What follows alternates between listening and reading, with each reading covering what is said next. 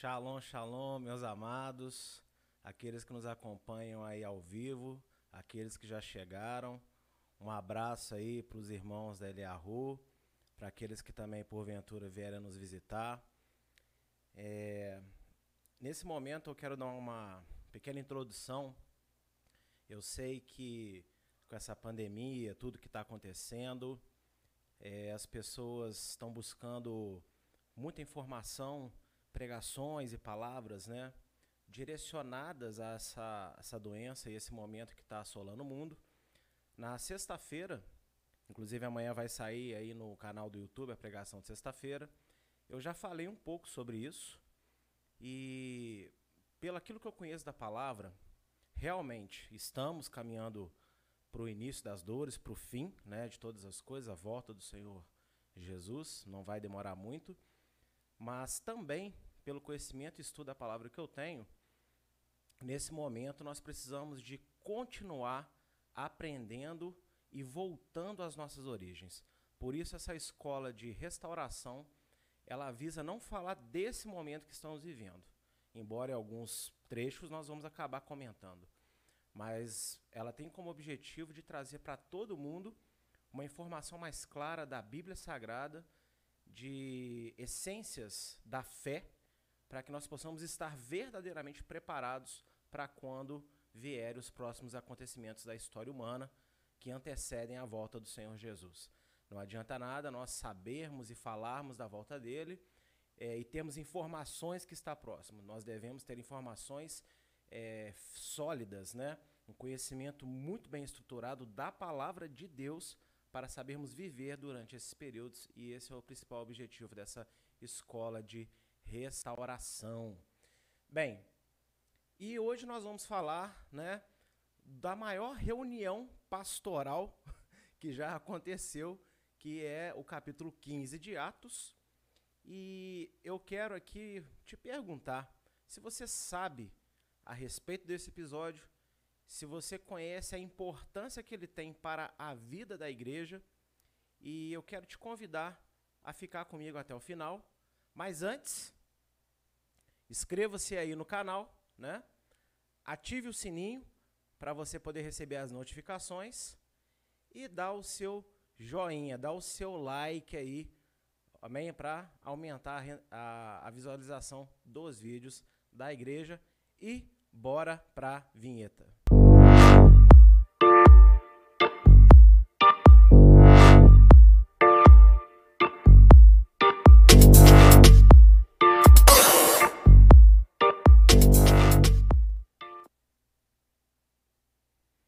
Bem, então essa é a nossa primeira aula, toda terça-feira às 20 horas. E a aula de hoje nós vamos falar do grande concílio que está relatado lá em Atos, capítulo de número 15. E nós vamos começar lendo aí o verso 1 e o verso 2. Alguns indivíduos que desceram da Judeia ensinavam aos irmãos: se não vos circuncidardes, segundo o costume de Moisés, não podeis ser salvos. Tendo havido, da parte de Paulo e Barnabé, contenda e não pequena discussão com eles, resolveram que esses dois e alguns outros, dentre eles, subissem a Jerusalém, aos apóstolos e presbíteros, a respeito desta questão. Para você entender o cenário do que está acontecendo, o apóstolo Paulo, né, e também Barnabé, eles caminhavam aí no mundo conhecido, naquela época, apregoando o evangelho, e eles se depararam com uma turma de judeus crentes em Jesus, né? Porém, chamados os da circuncisão. O que significa isso? Pessoas que apregoavam que para poder ser salvo não bastava ter fé em Jesus. Era necessário que os gentios, os homens, né, gentios, eles se circuncidassem e se tornassem prosélitos, né? Ou seja, aprendizes de judaísmo, virassem judeus na carne. E é sobre esse episódio que nós vamos falar um pouco, porque ele tem um grande impacto histórico e é muito necessário para os dias de hoje também. A má interpretação deste capítulo desenvolveu a pior de todas as teologias cristãs, cujos efeitos negativos perduram até hoje. Meus irmãos, dentro do cristianismo, nós temos muitas doutrinas, muitas teologias que vão reger, né, a vida. E dentro disso tudo, existem algumas que não são boas. E o objetivo dessa escola é que nós possamos aqui estar trazendo informações melhores para todos, para que no nome do Senhor Yeshua, no nome do Senhor Jesus, possamos alcançar aí uma fé de excelência. Não é verdade? É o nosso objetivo. E dentro disso, esse capítulo 15 de Atos, ele foi muito mal interpretado pelas escolas teológicas ao decorrer dos séculos, que acabou gerando, então, algumas teologias que prejudicaram a igreja, e isso vem até hoje. Mas existe uma delas que é a pior de todas, é a que eu quero aí falar com vocês. A anulação dos mandamentos de Deus e da Tanakh. Tanakh é um acróstico que vem de Torá, Nevin, que é profetas, e Ketuvim, que é escritos, ou seja, todo o Primeiro Testamento, como autoridade canônica, ou seja, o Primeiro Testamento, né, ele não serve como instrução, ele não serve como regra de vida no dia a dia dos crentes em Yeshua Hamashia, Jesus Cristo. Irmãos, todo crente tem uma Bíblia em casa. E você vai falar ali o quê? Que a Bíblia, né, completa, ela é a palavra de Deus, as pessoas pregam o Primeiro Testamento, mas quando nós vamos falar de regras de vida, de instruções, de faça ou não faça, do que pode e o que não pode, o Primeiro Testamento ele começa a sair um pouco do cenário, e o discurso teológico que nós temos bem cravado nas principais escolas é o seguinte: se não está repetido no Novo Testamento, então foi abolido por Jesus na cruz do Calvário. E essa é uma teologia que ela surgiu, né, depois da época dos apóstolos. Nós não vamos achar isso na Bíblia, por incrível que pareça. E é terrível essa afirmação teológica, porque vai trazer sérias consequências até os dias de hoje. E também, ao decorrer desse estudo, você vai ver comigo o que esse pensamento vai acarretar na história da igreja cristã. Adiante, algumas das principais negativas desse terrível engano que afetaram, de forma quase irreversível, a relação entre judeus e gentios, prejudicando a igreja das nações nos séculos seguintes. Até hoje, a relação entre judeus e gentios, quando eu falo aqui gentios, né, é o que a Bíblia apresenta como não israelita. Não no sentido pejorativo de pecador, de pessoa que não faz parte do povo eleito, não, não. A palavra goi em hebraico também significa pessoas de outras nações, não israelitas, não judias. Então, até hoje, essa relação entre judeus e demais crentes na palavra de Deus, no Deus de Israel, ela é muito estremecida, porque até os primeiros séculos, a comunidade judaica não tinha uma religião chamada judaísmo. Era simplesmente um estilo de vida. Criou-se, né, por causa dessa má interpretação de separação entre Israel, né, e os gentios e a anulação da Torá para a vida dos cristãos, a necessidade dos judeus criarem uma religião chamada judaísmo, ao qual também, no decorrer dos séculos, também ficou tão perdida quanto o cristianismo está nos dias de hoje. Veja bem, então, né, o que vai acarretar, né, essa anulação da lei, essa separação de Israel na história da igreja nos séculos seguintes ali aos primeiros apóstolos. Primeiro, instituição do Novo Testamento como única escritura válida. Talvez alguém aí já fique assim: como assim? O Novo Testamento, então, se é autoridade para a minha vida, é uma maldição? Não é isso que eu estou falando. Eu estou dizendo que hoje, como eu falei no início desse estudo, As pessoas acham que só o Novo Testamento é doutrinário para a vida cristã. O Velho Testamento é apenas um livro de história, um livro de consulta, mas não serve para instituir regras na vida das pessoas. Então, esse pensamento, ele não é bíblico, ele não está em Atos e não está nas cartas, mas ele é derivado deste erro de anular a Taná, o Primeiro Testamento, e afastar de Israel. Então, quando você tem apenas o Novo Testamento como a única escritura que vale e o Antigo Testamento apenas como uma fonte de consulta, você vai gerar vários problemas. Eu quero subdividir esse primeiro item com você aí na tela. 1.1, né? Com isso, você vai ter a criação de aproximadas 20 mil denominações evangélicas apenas no Brasil, cujos ensinos e doutrinas divergem, ou seja, não batem, não coincidem, brigam entre si. Gente, essa é uma estimativa e eu acredito que ela está baixa, eu acredito que hoje tem muito mais do que 20 mil denominações no Brasil. E dentro de cada denominação tem subdenominações. Muitas vezes uma mesma placa não conversa uma com a outra também, isso acontece bastante. E se você for analisar então no mundo todo, e isso é algo muito ruim para a igreja protestante, para a igreja cristã, porque uma pessoa entra numa igreja aqui na nossa cidade, Juiz de Fora, muda de bairro, entre outra, muda de cidade, muda de país, e embora nós tenhamos Jesus como centro em todas elas, né, eu espero, mas os ensinos, as doutrinas, elas são muito diferentes, e a pessoa fica muito confusa. E às vezes nós temos outros segmentos religiosos que, embora tenham algumas divergências também, né, porque toda igreja, toda religião é formada por pessoas, e pessoas têm pensamentos diferentes, mas muitas vezes o básico não difere. Uma igreja católica, regra é parecida em qualquer lugar do mundo que você for, como uma mesquita, como outros segmentos também.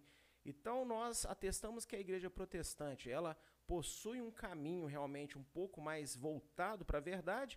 Como pode esse caminho mais voltado para a verdade apresentar então pensamentos diferentes? Tem aqueles que falam, né, baseado em Paulo, a multiforme graça de Deus.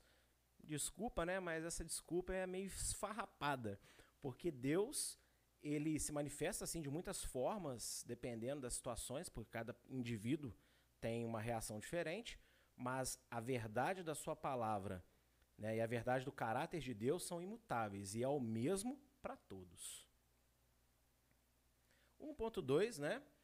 A instituição de doutrinas contraditórias aos ensinos da Taná, do Primeiro Testamento, tais como trindade coparticipativa, predestinação calvinista, pecado original, a troca do sábado pelo domingo como dia do Senhor, teologias da prosperidade e da substituição, campanhas, o ensino inquestionável e etc.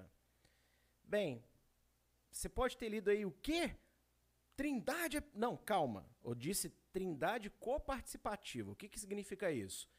Que Deus é formado por três seres, onde esses três seres têm a mesma autoridade, têm o mesmo poder e um, né, ajuda o outro no sentido de um não responde ao outro. Os três juntos formam, né, Deus.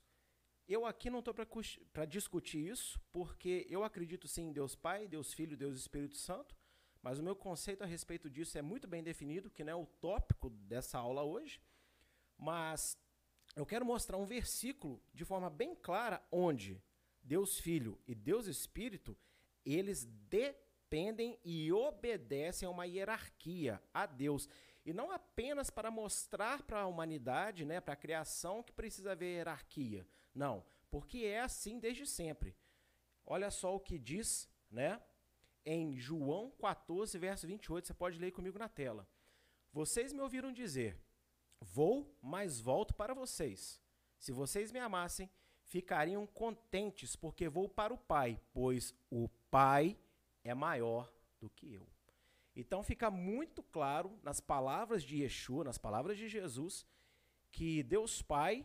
ele é maior do que ele, e por sua vez também é maior do que o Espírito. Porque nas Escrituras você sempre vai ver Deus falando meu Espírito, né? Ou seja, o Espírito é meu. O Espírito é Ele, mas ao mesmo tempo o Espírito pertence a Ele.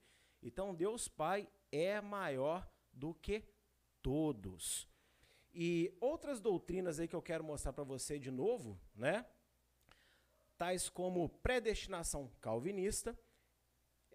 Eu não quero também entrar em detalhes hoje sobre a predestinação, porém, existe uma predestinação, mas não da forma como o calvinismo apresenta. Lógico, vai ter pessoas que discordam, mas eu quero deixar bem claro que, aquele que crê em predestinação calvinista, ele vai ser salvo porque ele acredita em Jesus. Mas por que, eu acho que ela é prejudicial?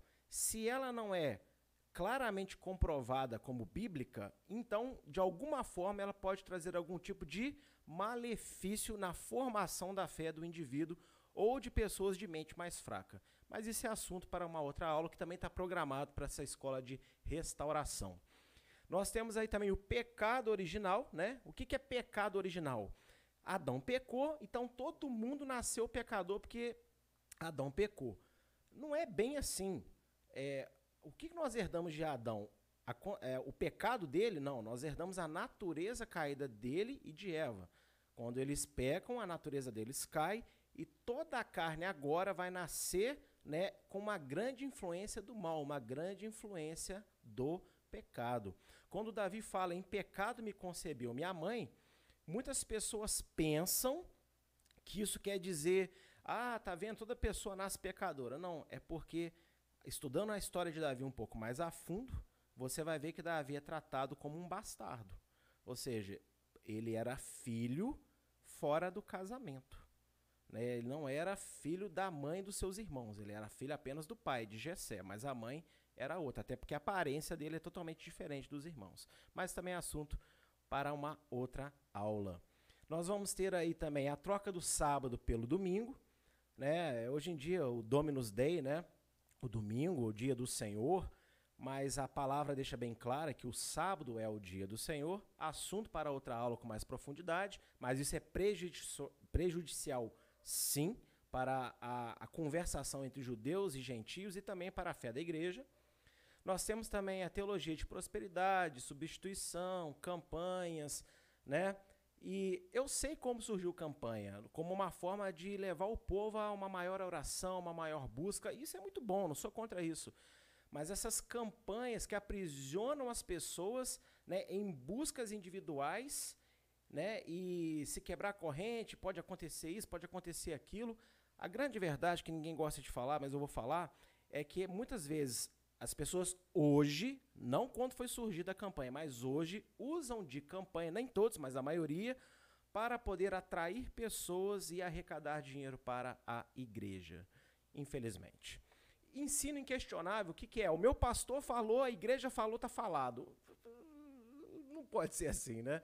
Mesmo eu que estou dando esse estudo aqui, na minha igreja eu falo muito isso, quem está me assistindo aqui sabe que é verdade, não é porque eu estou falando que você tem que acreditar. Eu estou dando informações baseadas naquilo que eu tenho convicção. Porque se eu não tiver convicção, é melhor que eu fique sem gravar, sem apresentar nada.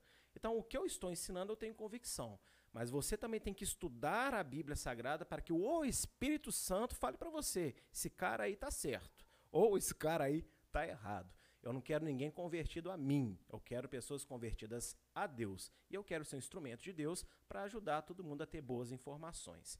Então, o ensino inquestionável, né, ele também é um mal que vem para a igreja, porque muitas das vezes temos questionamentos e por ter só o Novo Testamento como doutrinário, não vai ter resposta que vai saciar as nossas dúvidas. E aí vem com aquelas coisas, não se pode questionar isso, porque Deus não se questiona. Lógico, Deus não se questiona, mas ensinamento da palavra se questiona sim. E unindo o Novo Testamento com o Primeiro Testamento, que as pessoas chamam de Velho, você vai ter então uma obra completa e que vai responder muitas dúvidas. E 3, né, 1.3, divinização exagerada do Novo Testamento e a ignorância quanto às suas contradições de cunho humano, mas sob inspiração divina. O que, isso quer dizer? Significa dizer que o Novo Testamento tem algumas contradições, tem alguns erros, mas não é porque não é divino o Novo Testamento, não é porque Deus não inspirou. Porque as pessoas não sabem o que é inspiração. Inspiração não é o Espírito Santo tomar a pessoa à força e ela começa a escrever, não tem escolha. Não, inspiração, Deus coloca na pessoa o desejo de escrever, mas a pessoa ela tem acesso às suas memórias, né? A forma como ela ouviu o relato, e ela vai escrever daquele jeito. E temos um caso muito claro no livro de Atos, quando Lucas relata o local onde Sara foi enterrada. Mas quando nós consultamos a Torá, você vai ver que o local é outro, completamente diferente. Então, se você não entende isso, que o Espírito Santo mandou Lucas escrever, mas respeitou a mente, a memória, as informações de Lucas, aí essa contradição vai fazer os judeus falar o seguinte: o Novo Testamento não é santo. Ou quem acredita só no Novo Testamento vai falar: não, o Novo Testamento está certo e Moisés que errou lá atrás. Como é que fica então, né? Não tem nada de pecado, nada disso. O relato de Atos é perfeito, mas a memória é humana. Então, às vezes, os relatos humanos podem divergir. Era um cego ou dois cegos de Jericó? Não, porque Jesus fez muita coisa, então não dava para relatar tudo. Não é bem assim, gente. Você tem que entender que João, ele era seguidor presencial de Jesus. Então, ele viu com seus olhos o cego de Jericó. Já Marcos, ele relata, porque ele era discípulo de Pedro, também depois discípulo de Paulo, daquilo que ele ouviu. Então, na hora de escrever, em vez de colocar lá Bartimeu, ele colocou cegos, no plural, dois de Jericó. Mas o que importava para Deus? Que fosse relatado que Jesus dava vista aos cegos e que ele passou por Jericó. Então, a gente se prende a alguns detalhes que Deus não. Né? Deus sabe os fatos exatos, mas ele inspirou Marcos, tanto quanto João, a escreverem, respeitando cada um deles. Lógico que existem momentos na Bíblia onde é escrito letra por letra daquilo que Deus deseja. O livro de Apocalipse, a maioria dos trechos da Torá, trechos do livro de Jeremias, e assim vai. Então, o Novo Testamento ele é santo, amém? Totalmente inspirado pelo Espírito, mas ele apresenta algumas contradições, sim. E nós temos que entender isso para termos uma fé mais madura, para quando ouvir alguém questionar com um argumento muito firme, você não ficar assim e, de repente, você tem a sua fé abalada, porque você tem uma fé de menino, que não sabe encarar as coisas como elas são. 2. Descaracterização histórica de Yeshua como típico cidadão judeu e morador da terra de Israel, fiel praticante da fé bíblica. Meus amados, eu vou chocar algumas pessoas, mas Jesus é judeu. Se você não gosta de que o povo de Israel, o povo judeu ainda é povo escolhido, arranje outro lugar para você ir, porque o céu vai estar cheio de judeus. Abraão, Isaac, Jacó, Davi, os profetas, Daniel e principalmente Yeshua, Jesus, ele é judeu. Então é muito engraçado, né, as teledramaturgias, né, quando elas apresentam a pessoa de Jesus, todo mundo, você pode perceber, usam kippá, usa talite, tem cara e aparência de judeu. Jesus é o único que parece um ser completamente diferente de todos, né? Ele se veste diferente, ele não se identifica com ninguém da época, veste roupas romanas. E isso aí é um erro muito grande. Jesus é judeu, praticava a lei de Moisés, né? E ele se identificava perfeitamente com a cultura. Um argumento muito simples para você entender. Você acha mesmo que os rabinos da época deixariam ele falar nas sinagogas e dariam a ele palavra, autoridade de ministrar, se ele não se identificasse com o povo? Se ele não fosse reconhecido como um bom judeu praticante da palavra? Você acha que era qualquer um que falava na sinagoga? Não é assim hoje, não era assim naquela época e nunca será, entende isso? Apenas informação para você pensar um pouquinho. E 3, distorção doutrinária dos ensinos do apóstolo Paulo, caracterizando-o como fundador de uma religião inimiga às raízes bíblico-judaicas da fé, contrária ao Primeiro Testamento, a Tanakh, aos profetas e, muitas das vezes, a si mesmo. Tem hora que parece que Paulo está contradizendo a ele mesmo. Uma hora ele fala uma coisa, outra hora ele fala outra, né? E as pessoas usam demais as cartas de Paulo Tanto que ele é tido como o principal dos apóstolos, né, pela teologia, justamente porque tem muitos pontos difíceis de entender, como diz na segunda carta de Pedro, e que as pessoas usam de forma errada e acabam levando a pensamentos errados. Mas eu garanto para você que o apóstolo Paulo, ele não é contrário ao seu mestre, a Yeshua, ele não é contrário aos demais apóstolos, não é contrário à tradição, não é contrário à Torá, não é contrário ao Primeiro Testamento. Ele diz a Timóteo, na segunda carta, né, que as Sagradas Escrituras levam à salvação. E na época dele não tinha Novo Testamento escrito, não é verdade? Estava tudo acontecendo ainda. Então, Sagradas Escrituras para Paulo é a Tanakh, é o Primeiro Testamento, que hoje as pessoas acham que é só histórico. Prosseguindo aí com o texto, alguns, porém, da seita dos fariseus, e lembrando aqui que seita naquela época não tinha o mesmo significado que tem hoje, tá? Hoje, quando você fala a palavra seita, você fala de fanatismo, gente louca, cuidado, né? Acende a sirene, né? Mas a palavra seita naquela época, tanto que os próprios seguidores de Jesus eram chamados de seita, a seita do caminho. Significava aqueles que eram comprometidos com um segmento, com um pensamento. Então não tinha essa conotação má que tem hoje. Você tem que entender isso também. Desculpa, estou me confundindo com os botões aqui. Alguns, porém, da seita dos fariseus, que tinham crido, se levantaram dizendo que era importantíssimo circuncidá-los, ou seja, os gentios, né, os não israelitas, e mandar-lhes que guardassem a lei de Moisés. Congregaram-se, pois, os apóstolos e os anciãos para considerar este assunto. Em Atos 15, então, esse é o problema.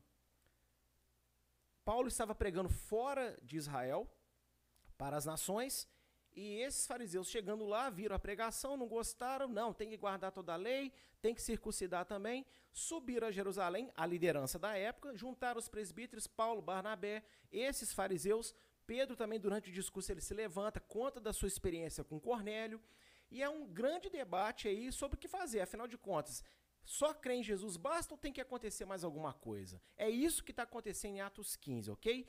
Não está sendo discutido aqui se o Primeiro Testamento ele é válido. Está sendo discutido aqui o que é que vai caracterizar realmente a conversão das pessoas não israelitas ao Deus de Israel. Neste contexto, os fariseus crentes desejavam instituir como doutrina essencial a salvação dos não-judeus dois aspectos indispensáveis.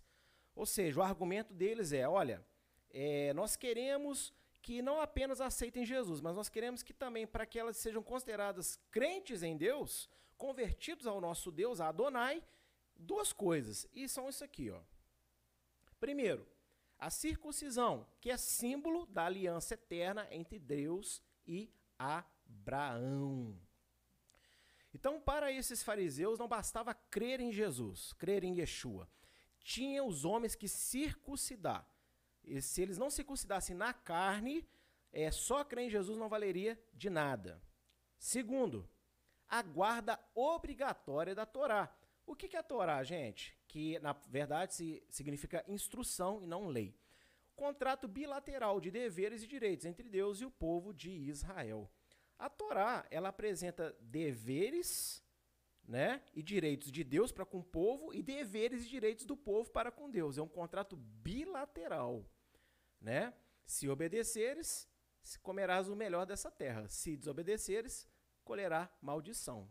Essa é a predestinação que existe. Bênção e maldição. Quem trilhar a bênção, a obediência, receberá benefícios. Quem trilhar a desobediência, colherá as maldições. Mas, enfim... Então, os judeus queriam, os fariseus, né, que criam, como testificação da conversão dos não-israelitas, não apenas a fé em Jesus, mas a fé em Jesus tinha que também, a pessoa tinha que circuncidar os homens e eles tinham que guardar a Torá para que fosse comprovado que eles realmente tinham se convertido. Não como um estilo de vida de quem se converteu, mas para que pudessem ser aceitos como verdadeiros convertidos. Com tais exigências, os fariseus estavam rejeitando, primeiro, Yeshua como o único caminho de aproximação e conhecimento de Deus para todos os povos da terra. Qual que é o problema dessa exigência deles? Se você coloca a obediência como ferramenta de salvação e a circuncisão também como necessidade para ser salvo, então a morte de Yeshua na cruz ela não valeu de nada, porque o justo viverá pela fé e a salvação vem pela fé em Jesus Cristo. Então, a fé em Jesus Cristo, a fé em Yeshua, ela é suficiente para salvar. Você não precisa de fazer mais nada para entrar para a família de Deus, para entrar para o reino de Deus. Tanto judeu como não judeu. Os judeus continuam circuncidando até hoje, porque esse é um mandamento específico para eles como povo.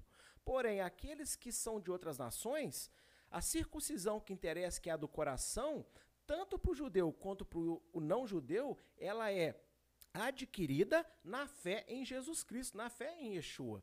Então, você aceita Yeshua, você reconhece que ele é o Filho de Deus, morreu e ressuscitou na cruz, né? E aí você entra para a família de Deus, você entra para a salvação, tem o seu nome escrito no livro da vida. E isso é o suficiente para que você seja salvo. Esse é o grande debate de Atos 15. Outra coisa que eles rejeitavam ao querer essa guarda obrigatória e circuncisão dos não-israelitas. A fé em Yeshua como único mecanismo válido, capaz de levar pessoas ao arrependimento e receberem o perdão dos pecados.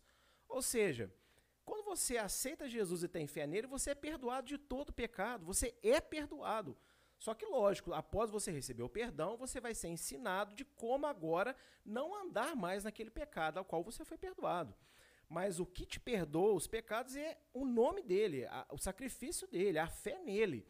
E se você coloca a circuncisão e a obediência à lei como mecanismo de salvação, então só crer nele também não vai resolver nada para que você seja perdoado.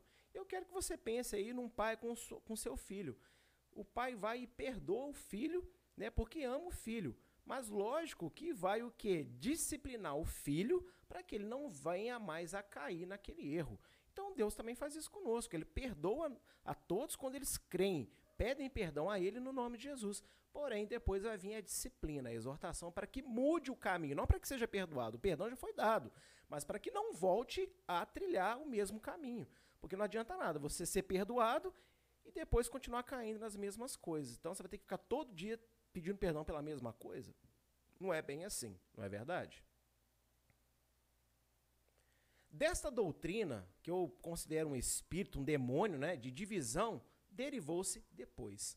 Ou seja, a anulação do Primeiro Testamento como algo, que, né, como algo válido para a vida humana, e o Novo Testamento entra auxiliando, a anulação do Primeiro Testamento como doutrina e o afastamento dos não-israelitas de Israel, do povo judeu, vai gerar depois, então, muita coisa ruim. E eu quero mostrar algumas aqui para vocês. Em 323 d.C., no Concílio de Niceia, conduzido pelo imperador romano Constantino. Para mim, o grande concílio, né, a grande reunião, como eu disse aqui no início da transmissão, foi Atos 15. Mas em 325 surgiu um outro novo concílio, e eles começaram a decidir algumas coisas que estão válidas até hoje. Vamos analisar essas coisas. Primeiro, a formação da Igreja Cristã Universal, né, a Igreja Apostólica Romana. Nasceu aí, nesse concílio. Não como se tem hoje, ok? Mas a sua fundação foi aí. 2, né? A criação da Santíssima Trindade, como eu disse, naquele aspecto que Pai, Filho e Espírito são iguais entre si e um não manda mais que o outro, né? Também as indulgências, penitências, troca da base legislativa, ou seja, a autoridade sai de Jerusalém, do Monte Sião, e vai agora para Roma, e do dia do Senhor, né, o sábado pelo domingo, além da instituição papal. Tudo isso é decidido em 323, né, no Concílio de Niceia, e não tinha um judeu crente participante. Vai vendo aí o perigo. Em 341 d.C., no Concílio de Antioquia, conduzido pelo Papa Libério, nós vamos ter o seguinte: a abolição da verdadeira Páscoa bíblica, dividindo-a em Páscoa cristã e Páscoa judaica. Meus amados, isso aqui é uma tacada de mestre do adversário. Porque até hoje você fala assim, a Páscoa judaica, a Páscoa cristã. Mas a Bíblia não tem essa divisão. Existe uma Páscoa, a Páscoa de Êxodo. E essa Páscoa de Êxodo, ela é agora dada a todas as nações em Jesus Cristo. Jesus não pega e faz uma nova Páscoa. Ele plenifica a Páscoa de Israel e permite às nações que também possam participar desse mesmo evento. Então não existe Páscoa judaica e Páscoa cristã. Ah, porque Cristo, né? Jesus é a minha Páscoa. Isso não anula a Páscoa de Êxodo. Na verdade, isso mostra que ele é o seu cordeiro, ou seja, ele é o seu direito de participar dessa Páscoa que é única. Não é verdade? E essa é a grande tacada de mestre do adversário. Nós vamos falar isso mais numa outra aula, quando eu falar das festas. Mas entenda o seguinte, o calendário bíblico, o calendário de Deus, que Deus concedeu a Israel, ele é marcado pela Páscoa. A Páscoa é o início de todas as coisas. Então, se você anula, acaba, desvirtua, passa uma borracha na Páscoa, você acaba com Pentecoste, você acaba com Tabernáculos, com Yom Kippur e com todo o restante. Acaba com a Páscoa, você acaba com o calendário, você acaba com a identidade do povo. E a igreja cristã no mundo hoje, infelizmente, dentre muitas coisas boas que faz, também acabou aceitando muitas outras que não deveria. Por quê? Porque perdeu a sua identidade plena. E as festividades, as celebrações de Deus dá identidade para o povo de Deus. Nesse concílio de Antioquia, também acontece a proibição aos estudos da Torá e da comunhão dos gentios junto aos judeus em suas sinagogas. Gente, até 341, as pessoas estudavam a Torá. Eu não estou falando de judeus, não, estou falando de gentio que ia à sinagoga, cultuava junto aos judeus, inclusive eram muitas vezes judeus crentes e não crentes ainda, todos juntos, estudando a lei de Moisés, todos juntos, mas em 341 é proibido. Para que você precisa proibir uma coisa que não está acontecendo? Então você vê que começou a formar esse pensamento que temos hoje. O Antigo Testamento ele é ruim, ele não é válido. Gente, tem pessoas que eu converso que às vezes a gente fala assim, Torá, e eles falam assim, ah, o livro dos muçulmanos, né? Ao Corão. Parece assim, absurdo, mas é verdade. Porque as pessoas não entendem que Torá é a lei de Deus, é a instrução, os livros de Moisés.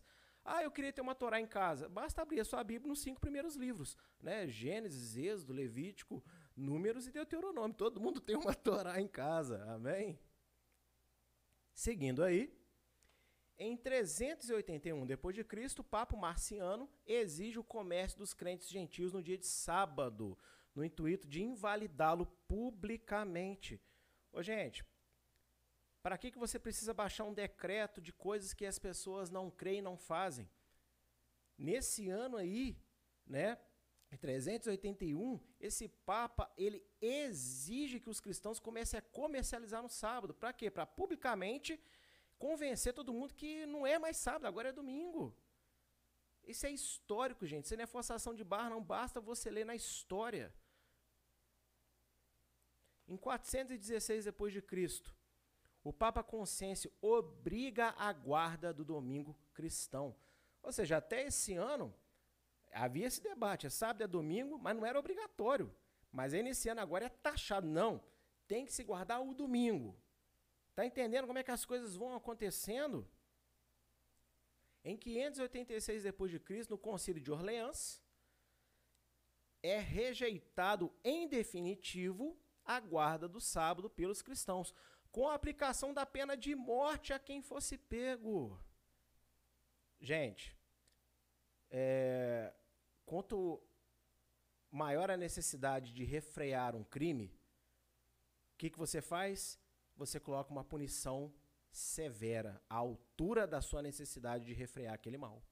Então, para você punir cristãos que você impega guardando o sábado, você imagina a quantidade de gente que não fazia isso, que tinha fé nisso.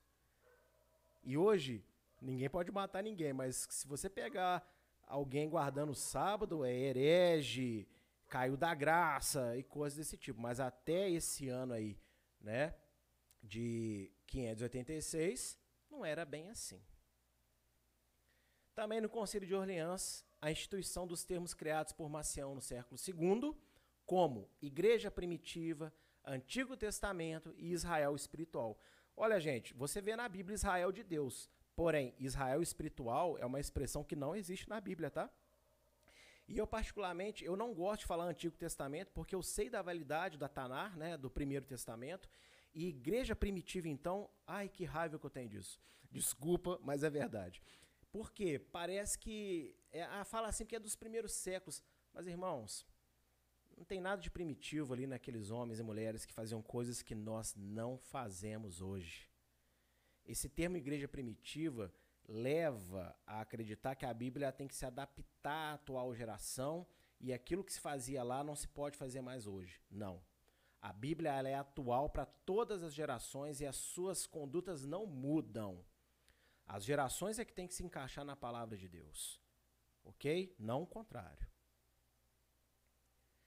Seguindo então em Atos, e isso aqui foi um resumo bem básico da história, né? Da igreja, do que aconteceu depois da separação entre judeus e gentios e da anulação da Tanakh, ok? Nós vamos ter aulas para frente aí onde eu vou descrever a história cristã com muito mais detalhes. Isso aqui é só para mostrar um pouquinho o que aconteceu, né, pela ignorância desse concílio de Atos 15. Lendo aí o verso 13, depois o verso 19 e 21. E, havendo-se eles calado, tomou Tiago a palavra, dizendo: Homens e irmãos, ouve-me. Por isso julgo que não se deve perturbar aqueles dentre os gentios que se convertem a Deus, mas escrever-lhes que se abstenham das contaminações dos ídolos, da prostituição, do que é sufocado, e do sangue. No meio daquele debate todo ali, que a gente não sabe quanto tempo que durou, Paulo falou, Barnabé falou, Pedro falou, os fariseus, né, crentes falaram, mais não sei quantos falaram. E aí a palavra diz que Tiago, cheio do Espírito Santo, se levanta, e ele era o líder do presbitério naquela época, ele se levanta e dá um decreto, e todo mundo acata o decreto dele. E esse decreto, ele é muito importante, eu quero falar dele com vocês, porque vai pesar na vida cristã hoje. Ao contrário do que é pregado pelo cristianismo católico e absorvido pelo protestantismo evangélico, Tiago não anula a validade da Tanakh ou dos mandamentos de Deus, mas instrui sobre o mínimo em relação à Torá, que deveria ser observado pelos gentios ao redor do mundo. Gente, quando o Tiago lança essas palavras, todo mundo acha que o Tiago está pegando o Primeiro Testamento e rasgando ele e jogando fora. Não é isso, ok? Não é isso. Ele aqui está dando o mínimo para as pessoas. Ele está dando aqui o mínimo que se pode obedecer. Por quê? Eu quero que você entenda. Eu gosto muito desse exemplo, que eu já dei muitas vezes, eu acho ele muito válido. Se você pega uma criança de 5 anos e uma pessoa de 30 para fazer uma prova de matemática, você vai exigir desses dois seres humanos o mesmo nível de conhecimento? Você pode realmente aplicar a mesma prova para a criancinha de 5 e para o adulto de 30? Mas e quando a criança de 5 tiver 30 e o adulto tiver, então, 55 anos? Você pode aplicar a mesma prova. Porque, apesar da diferença de idade, ambos já tiveram condição de absorver informações por igual. Ou seja, Israel já tinha a lei de Deus como conhecida há mais ou menos 1.600 a 1.800 anos na época de Cristo. Porém, e as nações? Não sabia nem que existia um só Deus, não sabia nem que existia pecado, que as coisas que faziam eram erradas. Então existiam essências mais importantes para serem ensinadas às nações. Depois elas aprenderiam, mas primeiramente elas tinham que ter fé. Entender que existe um Deus só, que existe pecado, que existe salvação, depois seria dado a elas mais. Agora, a Israel, com certeza, poderia ser cobrado mais. Por quê? É como o próprio Senhor Yeshua fala nos evangelhos: a quem muito é dado, muito é cobrado. Mas as nações não tinham recebido nada, e iam começar a receber agora. Tiago deixa claro que a salvação não provém da circuncisão e guarda da Torá, mas pela fé de que Yeshua é o Filho de Deus, que ele morreu pelos pecados da humanidade e ressuscitou para dar a vida eterna. Tiago deixa isso claro, gente. A salvação é pela fé. Ninguém vai ser salvo porque obedece, porque ninguém consegue obedecer tudo. Então, desobedecer uma coisa, pronto, você está condenado. A salvação é pela fé em Jesus. O pecado vem de você, o perdão do pecado vem de você acreditar que ele é o Filho de Deus, nasceu de uma mulher, cresceu, morreu na cruz, mas ressuscitou, vivo está para todo sempre. Salvação é isso, não tem outro caminho. Amém? Só isso pode salvar o ser humano. Porém, cheio do Espírito, Tiago institui as 4 leis obrigatórias para os gentios ao redor do mundo, de todas as eras. Gente, olha só, isso aqui é muito importante. Nesse concílio é decidido o mínimo de lei de Torá que todo cidadão do mundo, não importa se é judeu ou não, tem que guardar. E quando eu vou batizar alguém na igreja, eu sento a pessoa e tenho essa conversa com ela, expondo para ela isso daí. Olha, você tem que estar comprometido a mudar essas coisas. E eu sempre falo, você não tem que mudar para batizar, você tem que se arrepender, aceitar Jesus, mas entender isso daqui e desejar obedecer isso aqui após o seu batismo. Olha, eu vou batizar e após o meu batismo eu me comprometo a fazer pelo menos isso. Porque se você se converte e não muda nada, então não há conversão, porque a palavra conversão é mudança de vida, é mudança de direção, mudança de conduta. E essas são as condutas mínimas exigidas por Deus, dadas através do líder, né, de toda a igreja no mundo naquela época, o presbítero Tiago. E muita gente está dentro da igreja e não conhece essas 4 leis básicas. Impressionante. Não é ensinado isso para aquela pessoa que está passando pelo processo de conversão. E tem que ser falado, viu? Isso é uma obrigação da igreja. Vamos a elas. Aliás, antes disso, quando eu aplicá-las, eu vou falar um pouco mais do que o óbvio. Por quê? Porque eu quero mostrar para você, nas palavras de Davi, o poder que os mandamentos de Deus possuem no Salmo 119, verso 96. Tenho constatado que toda perfeição tem limite, mas não há limite para o teu mandamento. Gente, olha que lindo, né?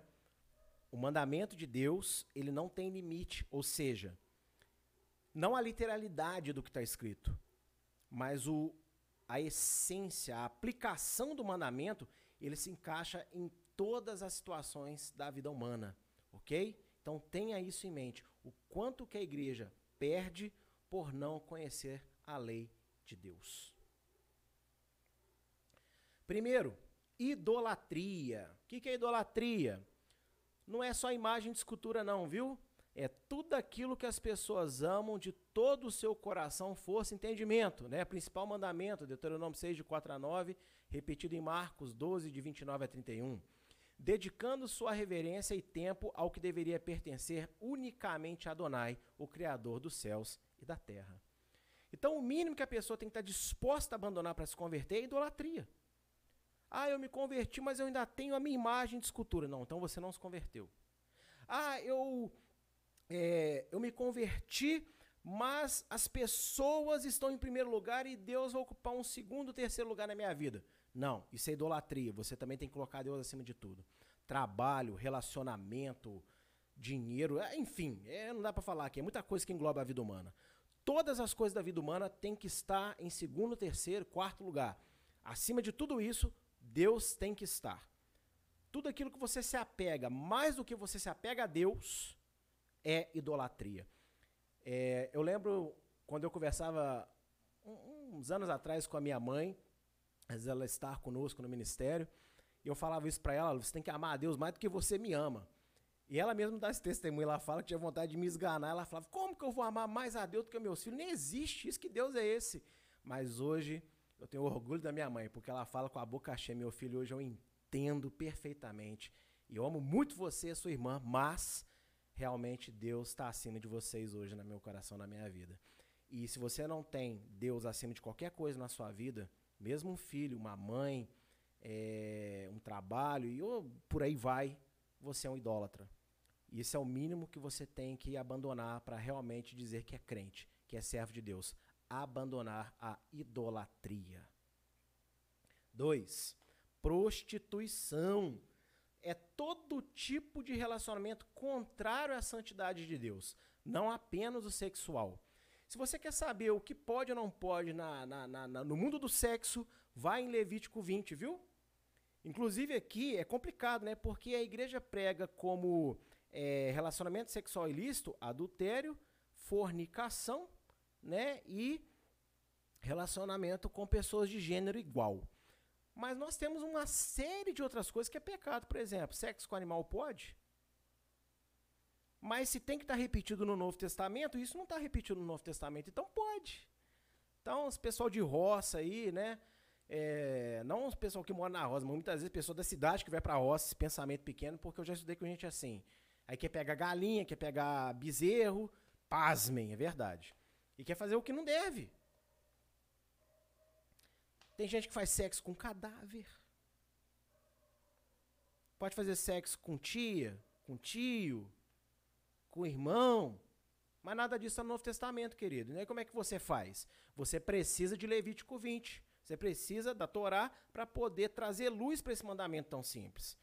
Agora, prostituição é todo tipo de relacionamento, ou seja, se você tem um relacionamento nas suas redes sociais, onde você ali, como se você tampasse, né, jogasse um véu preto sobre a sua cabeça para Deus não ver o que você está fazendo, você está adulterando. Você está fazendo coisas que não deveria, na televisão, ao ouvir. Então, você pode estar se relacionando com muita coisa que Deus abomina, que Deus não gosta. E isso também é relação de prostituição. Tudo aquilo que te leva para longe da santidade de Deus é prostituição. 3. Carne sufocada. O que é carne sufocada? É carne de animais que não tiveram sangue derramado. E aqui, de uma forma bem simples, ok? Os açougues, eu já estudei bastante isso, os açougues no Brasil, todos eles, né? Eles fazem um abatimento correto do animal, eles degolam o animal e fazem com que o sangue jorre. Então, aquele sangue residual que você joga na panela, tem ali aquela carne mal passada, que você vai no churrasquinho, aquilo ali pode, que é carne residual. Estamos falando do animal que o sangue não foi derramado. No Brasil, tem uma coisa bem clara que não pode, que é frango ao molho pardo, chouriço, porque é feito de sangue. Desculpa, gente, para quem gosta... Não pode. E muita gente come, tá nem aí para isso. Eu poderia mostrar aqui uma série de versículos falando que não pode, mas está escrito aí no Novo Testamento. Não pode e acabou.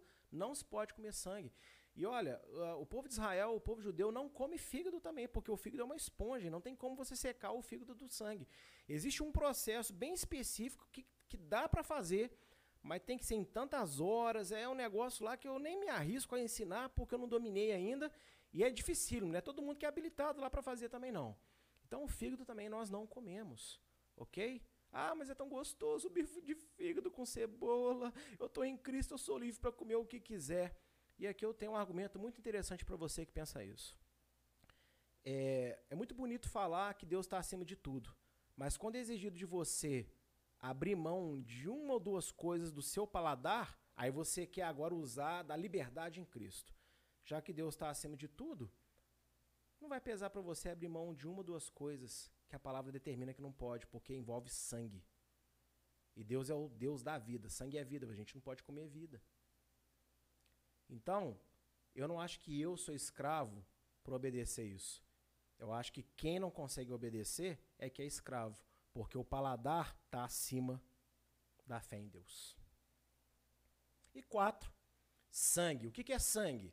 É toda ação injusta causadora de morte na vida do próximo. Ou seja, não pode matar as pessoas, ok? E na comunidade grega daquela época, o assassinato era muito comum, né? Então, é muito claro, você não pode matar as pessoas assim à toa, né? Um policial, no seu dever, que precisa ali parar um meliante, aquele que está atacando, né, numa guerra, enfim... São casos que Deus aceita, mas matar, assim, porque quer matar, não gosta, não fica com a cara, vou lá e vou matar. Não, isso não pode. Mas aqui eu deixei um versículo, que é 1 João 3,15, que fala o seguinte, todo aquele que odeia o seu irmão é homicida, é um assassino. Então, crime de sangue não é só você pegar uma faca e no bucho de alguém, não. Se você fofoca, se você fala mal, se você espalha aquilo que não deve, você também está assassinando. Se você fica alimentando raiva das pessoas, isso também é assassinato. E é o mínimo que nós não podemos fazer. E olha, eu garanto, a maioria das igrejas não ensinam essas coisas. Infelizmente. E nós temos que voltar a aprender, sabe por quê? Ah, o Covid-19, a pandemia, pastor, o que você acha? Papapá, papapá. Eu não acho nada. Minha posição é clara, eu estou aqui fazendo culto em casa, fazendo live em casa, porque eu respeitei a decisão, né, dos nossos governantes, e estou aqui com a minha fé, cultuando junto com os meus irmãos nessa live de hoje também, né, estudando a palavra.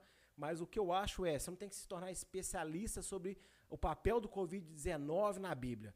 Você tem que se tornar mais especialista do que nunca você foi na própria Bíblia em si, porque a pandemia mostra que realmente a hora está chegando. E quando a hora mais pesada chegar, você não precisa de saber relacionar o Covid-19 com a Bíblia, você precisa de saber relacionar a Bíblia com o seu cotidiano, para que você seja encontrado vestido de branco, vigiando, sendo servo de Deus de verdade. Por isso, essa escola tem o objetivo de ensinar os irmãos a como viver a sua vida melhor do que nunca, porque daqui a pouco essa quarentena, em nome de Yeshua, vai acabar, vamos voltar para os nossos afazeres e nós temos que voltar mais crentes do que nós entramos nessa quarentena. E essas regras básicas que eu estou apresentando aqui, ela já é capaz de melhorar e muito a saúde da igreja no mundo. Gente, uma confusão com esse botão, aleluia.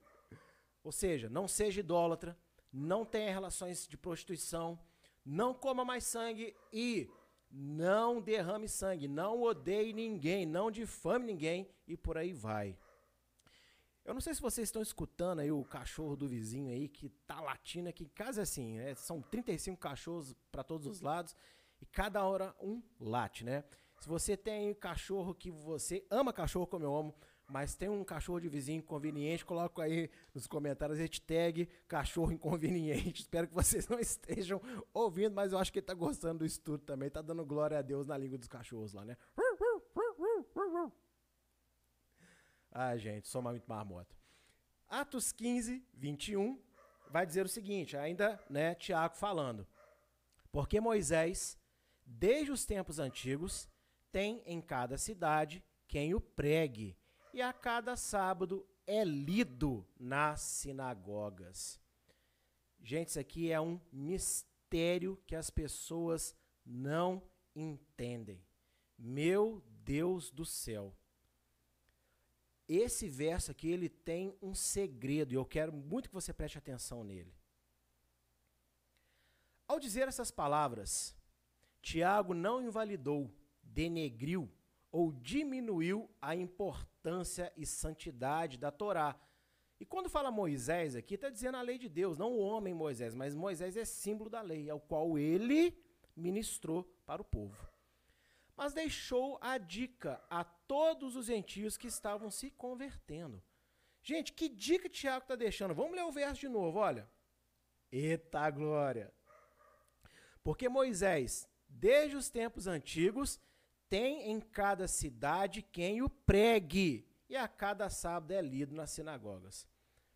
Aí Tiago está falando assim, olha, não vou me impor sobre os gentios a obediência de tudo. Tem essas quatro coisas aqui.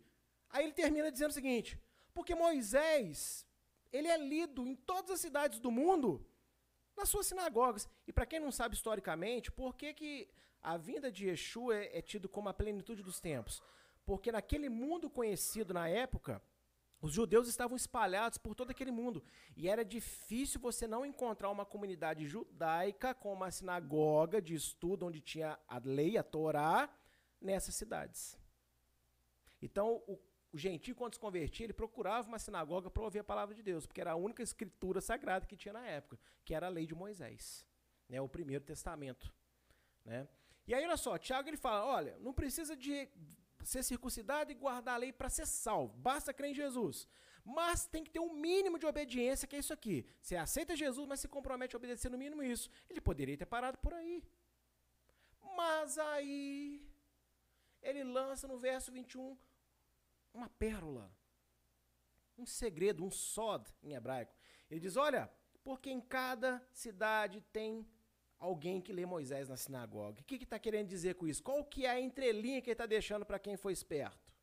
Essa aqui, ó. Quem desejasse aprender mais sobre Deus e se aperfeiçoar além do mínimo que lhes foi imposto, que é aquelas 4 leis que eu falei, idolatria,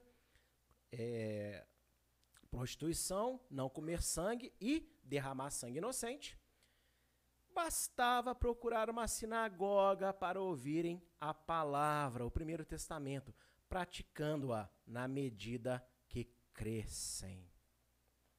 Ô, gente, você começa com o básico, mas você tem que crescer. Ah, não, mas eu sou nova criatura. Ok, mas você tem que, como diz Paulo em Coríntios, você tem que abandonar as coisas de menino e se tornar homem experimentado, mulher experimentada. Você não pode ficar menino na fé para sempre. O autor de Hebreus critica muito isso, inclusive.